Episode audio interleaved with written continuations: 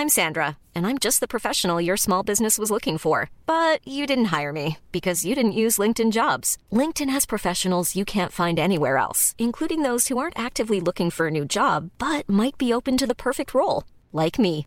In a given month, over 70% of LinkedIn users don't visit other leading job sites. So if you're not looking on LinkedIn, you'll miss out on great candidates like Sandra. Start hiring professionals like a professional. Post your free job on linkedin.com/people today. Millions of people have lost weight with personalized plans from Noom, like Evan, who can't stand salads and still lost 50 pounds. Salads, generally, for most people, are the easy button, right? For me, that wasn't an option. I never really was a salad guy. That's just not who I am. But Noom worked for me. Get your personalized plan today at Noom.com. Real Noom user compensated to provide their story. In four weeks, the typical Noom user can expect to lose one to two pounds per week. Individual results may vary. Hi everyone, I'm John Verhoeven, and I was a cop back in Sydney in the 80s. And I'm Paul Verhoeven, John's son. I'm an author and I wrote two books about Dad's time as a cop. The first five seasons of Loose Units spanned my time in general duties, forensics, my time as a firefighter, and even my stint running a funeral home. But this season, we're visiting the locations of Australia's most notorious, baffling, horrific crimes and looking at what happened there. From Snowtown to the family, from the Moorhouse murders to haunted highways. This season of Loose Units is your go to guide to the worst crimes in Australian true crime history. Welcome to Loose Units The Shadow Files. Hello and welcome to Loose Units The Shadow Files. I'm Paul Verhoeven and I'm very ill, as you can hear, but we're soldiering on regardless. Dad, today's case is one that I wasn't even aware of, but its importance in the annals of Australian true crime history cannot be overstated. And it really starts with something that's a bit of a horror story, frankly. Now, I found a clipping from the Herald Sun uh, back when this actually happened in the 60s. I'm going to read you this small clipping and tell me if you think this is brutally irresponsible. Now, it is the lottery results, right? And it says first place, £100,000, 3932. Self B Thorne, 79 Edward Street, Bondi. So it gives the name and the address, not the full name, an initial, but it gives the address of the winner of a of hundred thousand pounds. Now that's I, I looked into this. I think that's a couple of mil in modern terms. Well, Paul, um, back in 1960, yeah. uh, it's a, a wonderful year mm-hmm. in that I was born in that year. Oh well, you know, for that reason alone, it's noteworthy. However, in Sydney, the average price of a house, and we're talking Bondi, which now is unbelievably expensive, mm-hmm. was eight thousand pounds. So we're talking you could have bought the equivalent of more, maybe twelve houses. Yeah. It's a lot of money. It's a lot of money to advertise as, first of all, Dad, I know it changed after this for hmm. reasons that will become apparent. For those hmm. of you who don't know this case, I didn't know about this case, but it's one of those horror stories where Tegan and I have fantasized about winning the lottery quite regularly. And we have two little um, sort of exercises we do, little thought exercises. Hmm. One, we decide what we're going to do with the money. Uh, a. Am I am I at the top of the list? You are on the list, yes. On a list. You're no, you're you're top of the list, Dad. There's a, well, you're on you're on the second list for reasons that will become, become very apparent. Okay, so the first thing is what we decide what we're going to do with the money, and typically it's it's um, long term investment stuff. You know, there's a couple of people very close to us who we would lavish with gifts and give money to and pay off all their debts and just send them around the world and buy them amazing cars and blah blah blah blah blah. Right. But the second question is we decide who it's safe to tell. Now, not just because we're worried people will come and kidnap us, although um, that's not really something I ever think about, but primarily because we don't want people treating us differently. And the only people I can think who wouldn't treat us differently are both sets of parents and a couple of siblings, right? Uh, You really, you wouldn't tell friends. I mean, this is tell me if you think this is silly. We've decided that we if we do win a lot of money, I mean, you know, the fifty million dollar jackpot, the most we will admit to friends is that we won a million, right? Uh, which which would explain from the outside why you're you know suddenly spending a bit more money and going on trips, and it'll be believable, and then you can give them something proportionate to a million dollars, but then you won't have a uh, situation like this happening because word won't get out. What, what would you do if you won uh, the lottery, Dad? Well, a couple of things. Firstly, I'd like to quote Paul Hogan, Okay. who once at a press conference Said that's not a knife. This is a knife. No, no, that was he said that in the movie, not in the press conference. But that Oh, was sorry. but that was funny though. Um, no, some what a what a Vulcan way to acknowledge comedy. But go well, that's that's a compliment. Um, but someone said to him from the press gallery, yeah.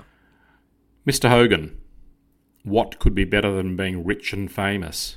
To which he replied, "Rich and anonymous." Yeah. And anonymity is something to be treasured.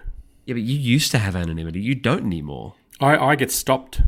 I was crossing a pedestrian crossing. Did I tell you the story? Did we tell our listeners?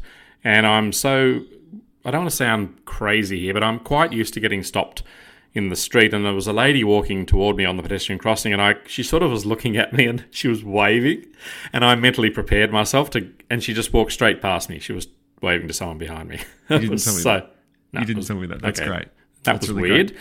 And I then sort of had to give myself an uppercut and say, John, come back to earth. You're not, not everyone. And when people sort of look at me in the city uh, longer than normal, I am. and I said to Christine, Do you think people are actually staring at me? And she, of course, she rolls her eyes into the back of her head like a scene out of The Exorcist, which is a nice way of saying, Don't be foolish, John. Yeah, but Um, look, let's let's say for example you won a lot of money. Just what I mean, what would you Mm-hmm. Okay. just very very I'm quickly? glad- What would, what okay, would you well, do with it? firstly, on the balance of probabilities, it's not going to happen. But if I if I did win a lot of money, I would get friends and family Mm-hmm. around at a. I guess I'd hire a, a venue, and I would attach an envelope to the underside of every single chair, uh huh. and there'd be I would read out. I might even get a lawyer in to read out um, the the rules of the game. The rules are Wait, there's a game. Oh, this is like Saw. Please continue. the rules of the game. You can you can tell I've thought about this long and hard, which is kind of sad. Um, attached to everyone's underside of the seat would be an envelope. The rules are: under no circumstances are they to, to disclose to anyone else, friend or family, ever, what was in the envelope. Secondly, they can't come back and ask for more. They're the two rules. Do with it what you want. But everyone's sitting together. Are they not going to compare who got They more? They can't. That's the Paul. That's one of that's that's rule number one. You can't stop them though. Okay. Good point. Do you see the dilemma here? You can't just stop someone. okay, then in sneak- that case, I'll give everyone the same amount of money. Oh no, you can't do that. Um, I think it's look. It's a very complex topic, Paul, and What do you want? Is what I'm saying. Look, what? mm.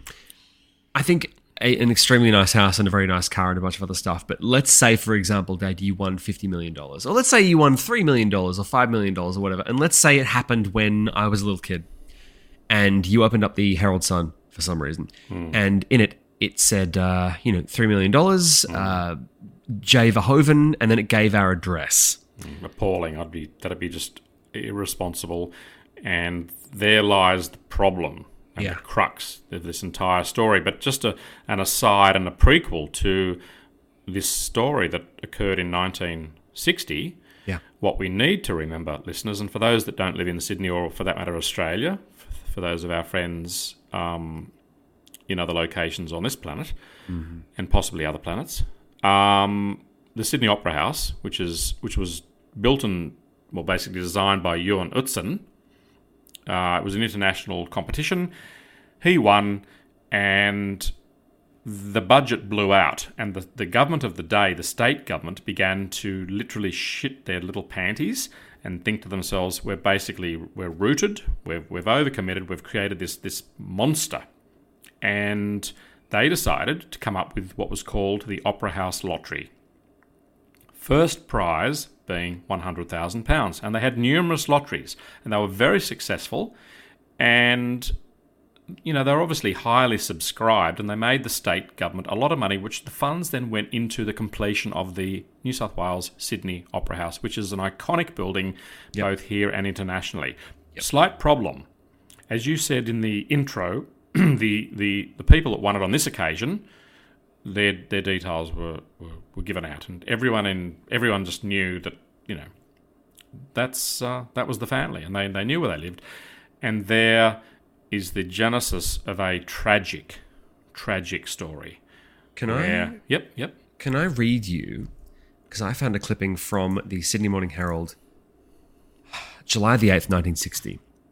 So we're not going to reveal exactly what happens, but this is the actual. For, this for many people, this was their first encounter culturally with the story as it broke.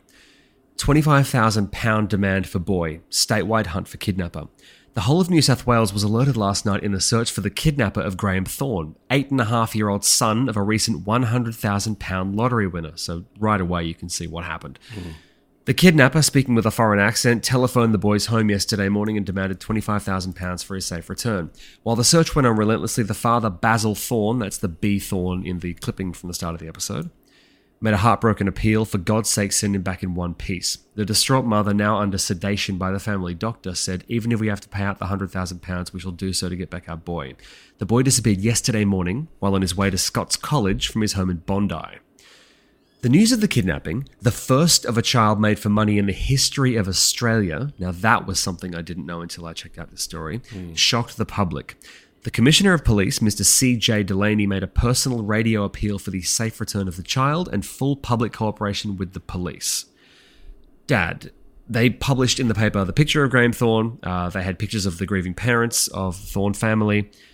And, uh, I mean, what, what actually happened here? Well, look, it, you have to go back in time a couple of weeks. So the detectives that were investigating the case on around about the 14th of June, Yeah. which is three weeks prior to the boy's disappearance, a man called at the Thornes flat, okay, during the early evening. Uh-huh. And he, he knocks on the door, and, and Mrs. Thorne comes to the door, and he says, Oh, look, I'm after Mr. Bogner.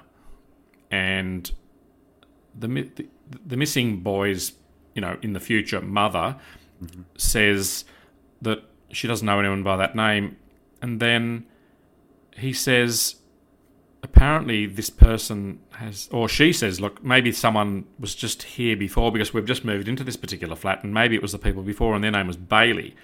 And then he's, she says to him, look, you know, is it possible that you know Mr. Bailey's the person you're looking for? And this is when it gets really creepy. The guy at the door, he then pulls out a small notebook, and he says to the mum of Graham Thorne, Graham's still alive at this point, obviously. Oh, and also this is after the announcement of the paper, isn't it? Correct, correct. So, so you know, this person knows where they live, and this is when it gets really creepy. This guy, this guy who, might I say, had a foreign accent, which becomes quite pertinent in this particular case, he pulls out this little notebook, and he says to Mrs. Thorne, and I'm quoting here, "Is the telephone number here 307113.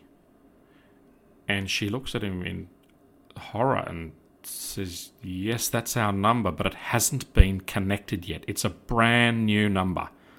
And it's been issued by the exchange, which is what used to happen in the 60s and 70s in Sydney, and no doubt lots and lots of other places. So how did you make calls? Did you call up the operator and give No, them the extension, or No, you just couldn't do anything. You just had a dead a dead line, and you had to wait for a. Back then, it was the PMG. They'd come out and they'd they'd connect it, or they'd connect it at the exchange. But this particular person already knew the home number. how?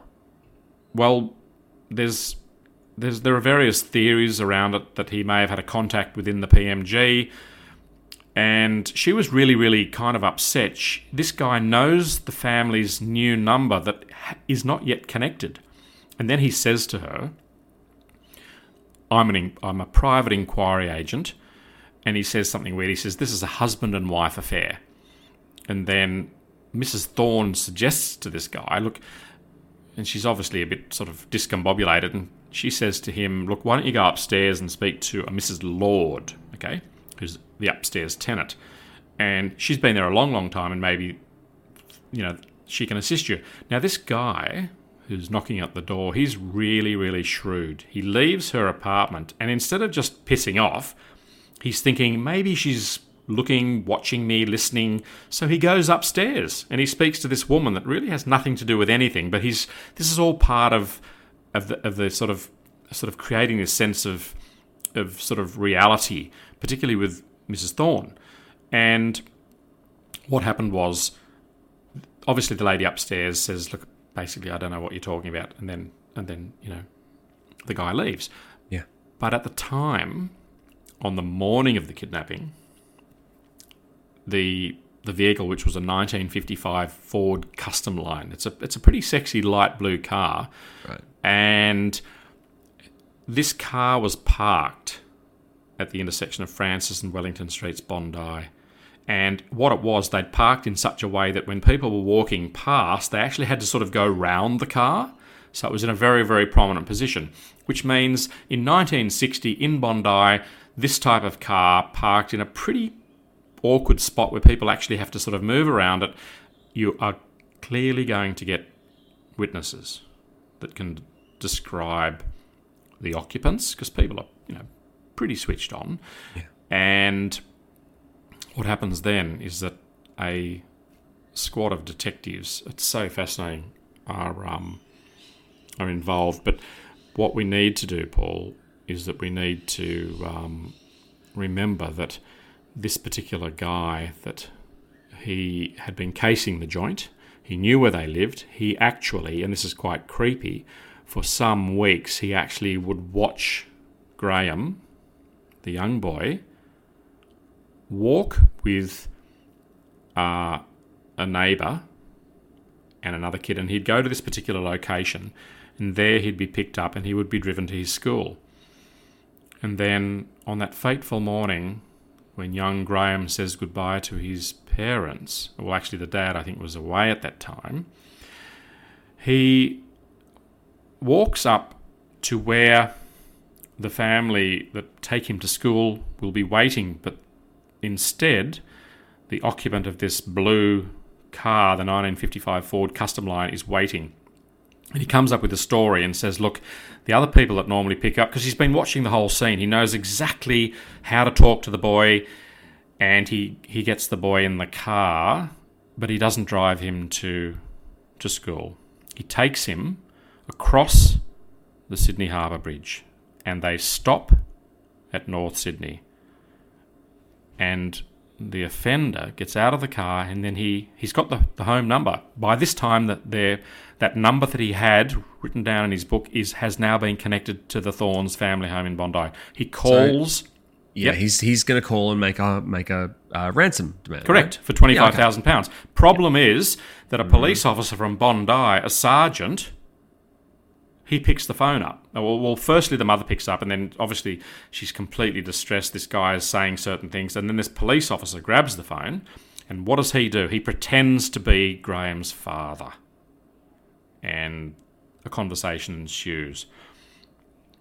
And the the offender says, and this is quite a famous part of the story and quite creepy, particularly bearing in mind the location of Bondi, the beaches, etc., is that he says to the mother of Graham, he says, If you don't give me the money, I will throw your son to the sharks. Which is quite an ominous threat. And then the, one of the big problems with this case is that later on that night, he calls again. And this is one of the big fuck ups of the, in terms of the police, that it was, I, I don't quite understand you know what what went on in the house, but there were there were police there, and the the kidnapper calls the family home again. Another police officer picks the phone up, but guess what, Paul? It's another. It's it's not the same police officer that pretended to be the dad in the morning. So the police officer in the evening around nine p.m. picks up the phone, and he pretends to be the father. And it's at that point that the offender knew that the police were involved. Right. And of course, that's when things went awry, and they um, and the boy was uh, well, he was found um, a few weeks later. When you're ready to pop the question, the last thing you want to do is second guess the ring. At Bluenile.com, you can design a one of a kind ring with the ease and convenience of shopping online. Choose your diamond and setting. When you find the one, you'll get it delivered right to your door. Go to Bluenile.com and use promo code LISTEN to get $50 off your purchase of $500 or more. That's code LISTEN at Bluenile.com for $50 off your purchase. Bluenile.com code LISTEN. If you're looking for plump lips that last, you need to know about Juvederm lip fillers. With Juvederm Volbella XC and Juvederm Ultra XC, your lip look, whether it's subtle or bold, can last up to one full year with optimal treatment and no additional maintenance. Find a licensed specialist and see if it's right for you at juvederm.com today. That's J U V E D E R M.com. Add fullness to lips in adults over 21 with Juvederm Volbella XC or Juvederm Ultra XC. Do not use if you have severe allergies or a history of severe allergic reactions, or if you're allergic to lidocaine or the proteins used in Juvederm. Tell your doctor if you have a history of scarring or taking medicines that decrease the body's immune response or that can prolong bleeding. Common side effects include injection site redness, swelling, pain, tenderness, firmness, lumps, bumps, bruising, discoloration, or itching. As with all fillers, there's a rare risk of unintentional injection into a blood vessel, which can cause vision abnormalities, blindness, stroke, temporary scabs, or scarring. For full important safety information, visit juvederm.com. Burrow's furniture is built for the way you live. From ensuring easy assembly and disassembly to honoring highly requested new colors for their award-winning seating, they always have their customers in mind. Their modular seating is made out of durable materials to last and grow with you. And with Burrow, you always get fast, free shipping. Get up to 60% off during Burrow's Memorial Day sale at burrow.com slash ACAST. That's burrow.com slash ACAST. burrow.com slash ACAST. And he was wrapped up in a blanket. Do you know this part of the story? Yeah, he was found uh, by a bunch of children, three children in Seaforth. Yes, actually. and that's an area we know well. I went to TAFE there, actually. Correct. Yeah. And you know the Wakehurst Parkway? I do, yes. Okay, very, very well. Paul, we did a bloody ghost story from that very road. It's probably fortuitous that we weren't talking. And weirdly, uh, when that ball went off, remember the ball? It was actually very close to the location where Graham Thorne's school bag and some of his things were found. And um, they examined the, the, he was very, very badly, um, very badly decomposed. Um, would you like me to read some of the autopsy report? Uh, yeah, I guess, I guess that's important. We'll just touch on it. So, the autopsy showed that Graham's body was in an advanced state of decomposition.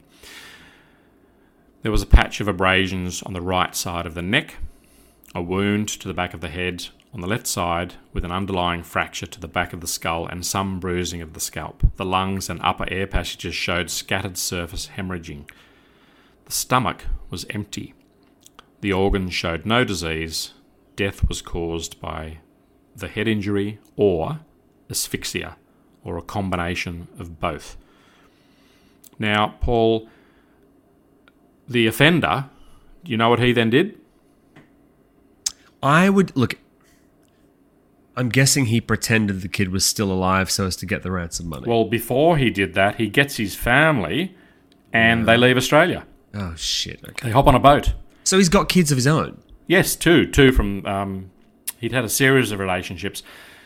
And without sort of jumping the gun, you know, ostensibly the, the motive behind this entire thing was was a financial motive. Right.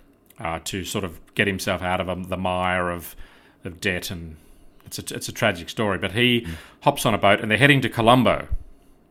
Oh, the name of one of your favourite TV shows, and the police they they get some incredible, amazing information.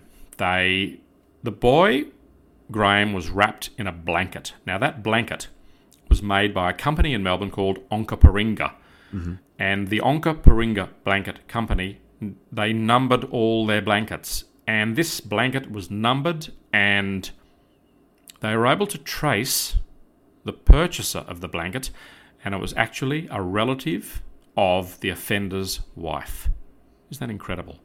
And I believe it also had um, little bits of uh, pink limestone mortar, and that had them think that. Thinking- maybe the body had been stored under a house. stored right? under a house. Also, very very good, Paul. But but one of them, and this is where it becomes one of the most fascinating, uh, I guess, murder mysteries that was solved in Australian true crime, and that is that they found two.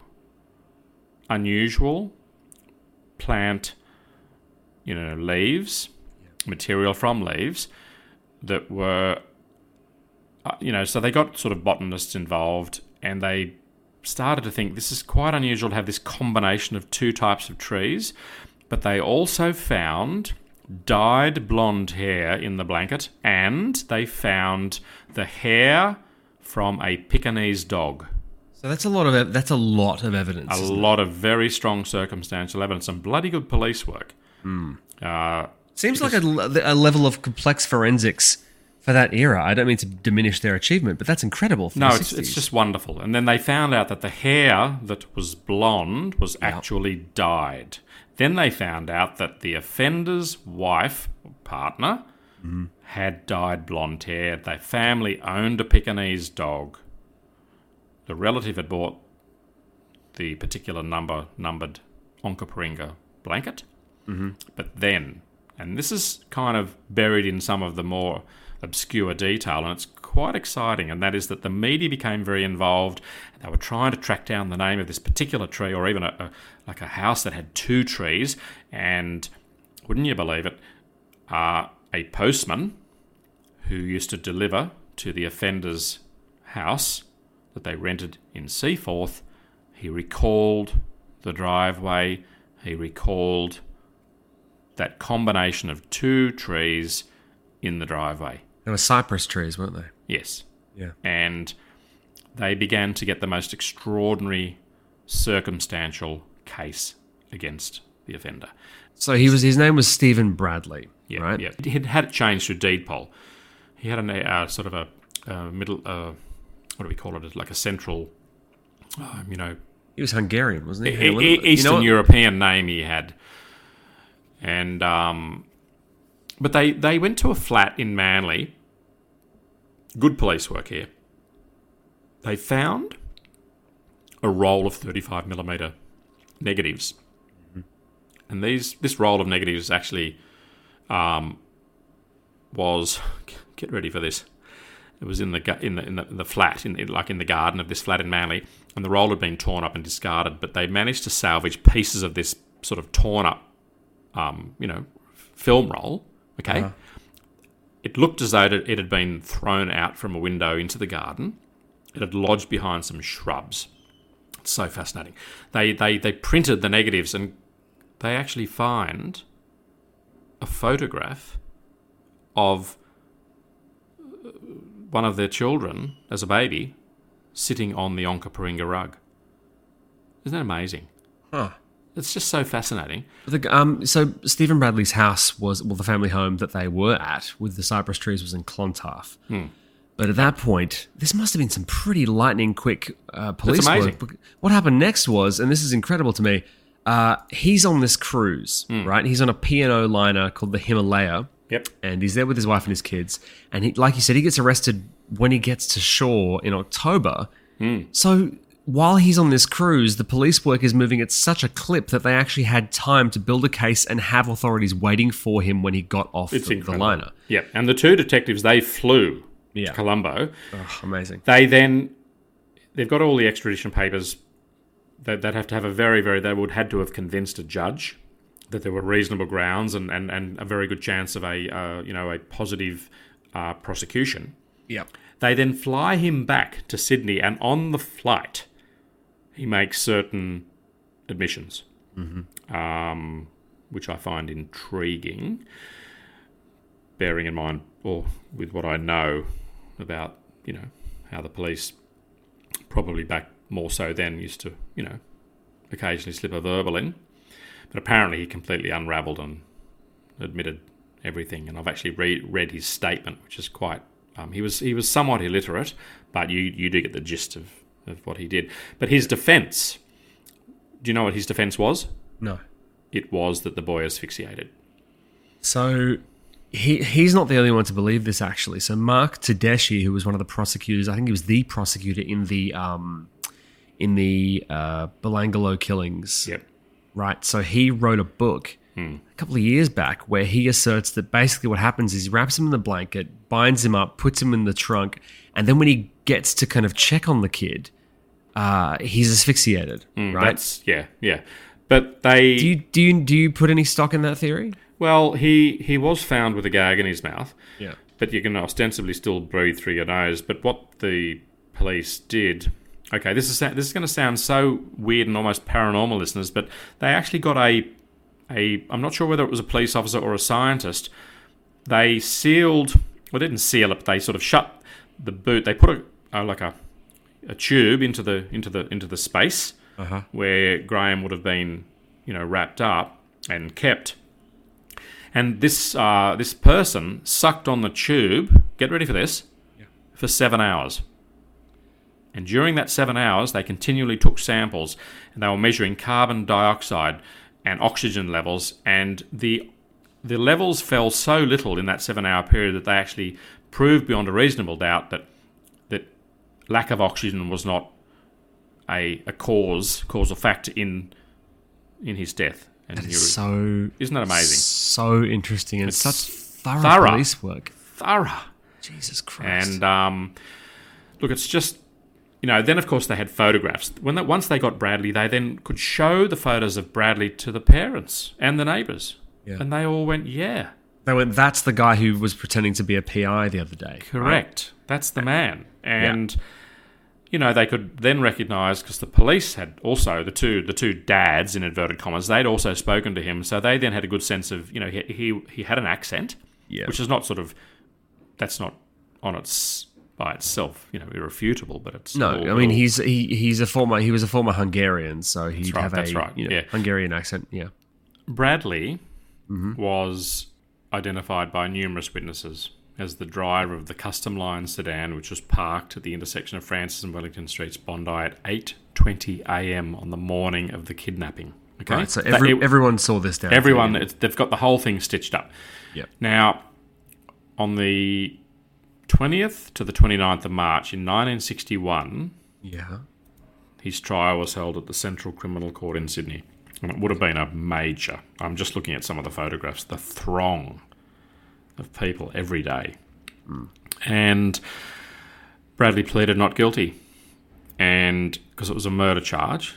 And, you know, he, he- Look, this is so interesting. And this is, this is problematic for me, being an ex New South Wales police officer, because he says that his confession was dictated to him by the police.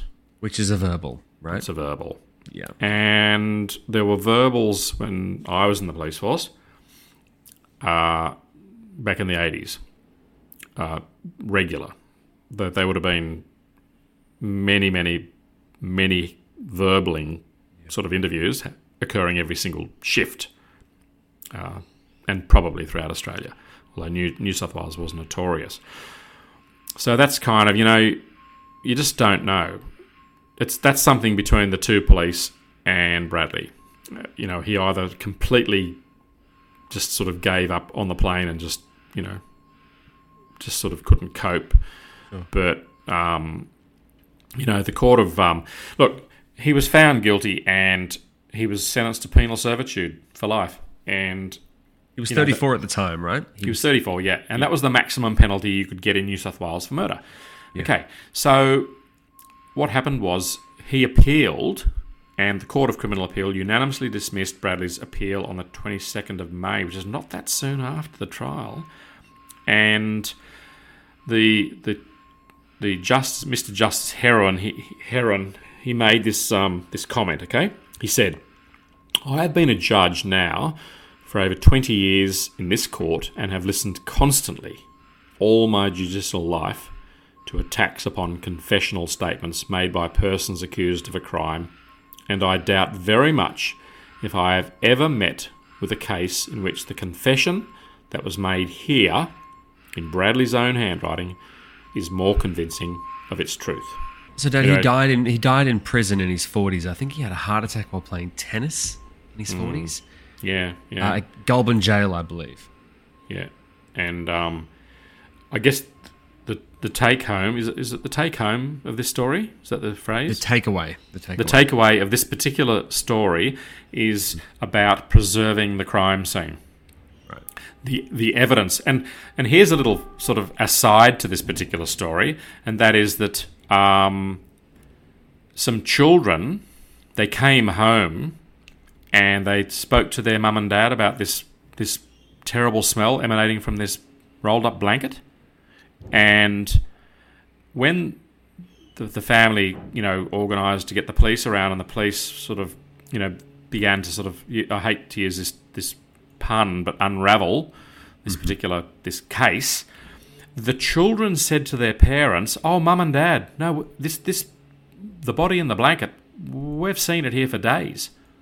It had been there for days, and the kids never said anything. Isn't that just so hmm. bizarre? So I guess a case in point also, and we've had this situation with the Belanglo situation, where people have smelt a terrible smell and thought, "Look, I won't say anything. I won't. I won't go closer." And it turns out occasionally that it is a human being, or what's left of them. But you've got to be very, very careful as a member of the public when you approach something like that, is to be very aware that it is possibly a crime scene. So, you know, the preservation of the crime scene is, is, is paramount. So Graeme Thorne is the name of the child who uh, passed away or was murdered, depending on your perspective, and he was buried in Macquarie Park. And uh, I don't think the family would ever recover from that. But that is an intense thing. And as a result of this happening, after this point, uh, when you applied for the Sydney Opera House lottery ticket, you could tick a box that Not um, for press, NFP. not- mm, and yeah. I think we were the first country in the world to have NFP, and thank God. And I know that in America, look, anonymity, it's it's a tough one over there. Everyone seems to, you know, I, it's a it's a very very big burden to carry if people know that you have come into extreme wealth. Uh, if, I, if that happened to me, I, I'd be sort of hot footing it out of here yeah. without a doubt. Absolutely, absolutely.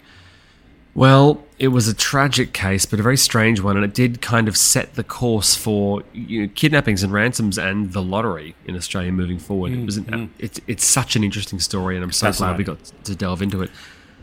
And uh, that's all the time we have for this week's episode of Loose Units The Shadow Files. But fear not, we will be back later this week with a piping hot episode of Loose Ends, which is our spin off podcast where we go off topic. And uh, it's often quite good. So make sure you tune in for that. Make sure you head across to our Facebook page at facebook.com forward slash loose units. And also make sure you get your bloody tickets to our second show in Melbourne. Uh, we're doing live shows again. If you've not been to a Loose Units live show, they are absolutely iconic. They're awesome. Dad gets let, let off the leash, and it's really weird and loose and fun, and the audience always has an incredible time. So we're looking to sell that show out. So make sure you go to the Comedy Republic's website and grab your tickets to the second show, which we added specifically because the first one sold out. Hmm. Make sure you get that done. Anyway, thanks so much for listening, everyone, and we, and we will see you later this week for Loose Ends. Bye, everyone. Goodbye. Planning for your next trip? Elevate your travel style with Quince. Quince has all the jet setting essentials you'll want for your next getaway, like European linen, premium luggage options, buttery soft Italian leather bags, and so much more. And is all priced at 50 to 80% less than similar brands. Plus, Quince only works with factories that use safe and ethical manufacturing practices. Pack your bags with high-quality essentials you'll be wearing for vacations to come with Quince. Go to quince.com slash pack for free shipping and 365-day returns. Want flexibility? Take yoga. Want flexibility with your health insurance? Check out United Healthcare Insurance Plans. Underwritten by Golden Rule Insurance Company, they offer flexible, budget friendly medical, dental, and vision coverage that may be right for you. More at uh1.com. Sick of being upsold at gyms? My guy, you're currently a base member. For $90 more, I can upgrade you to our Shred membership. For $130 more, you'll be a Swole member. And for just $300 more, you'll reach Sweat Platinum. At Planet Fitness, you'll get energy without the upsell. Never pushy, always free fitness training and equipment for every workout. It's fitness that fits your budget. Join Planet Fitness for just $1 down and $10 a month. Cancel anytime. Deal ends Friday, May 10th. See Home Club for details.